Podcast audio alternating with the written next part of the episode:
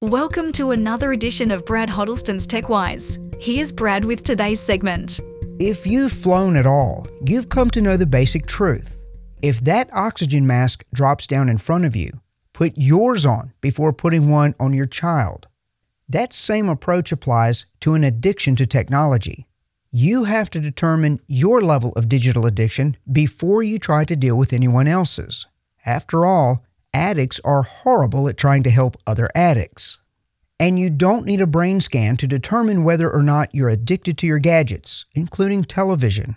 The first step is to ask a godly, trusted, and honest friend if they think you're addicted.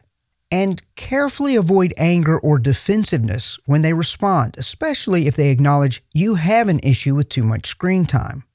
God tells us in Proverbs chapter 27 verse 6, Faithful are the wounds of a friend, but the kisses of the enemy are deceitful. 1 Thessalonians 5:11 says, "Encourage one another and build each other up. Never view your friends, even your spouse, as your enemy when they are sincere and compassionate when confronting you with your issues. They might just be your key to freedom."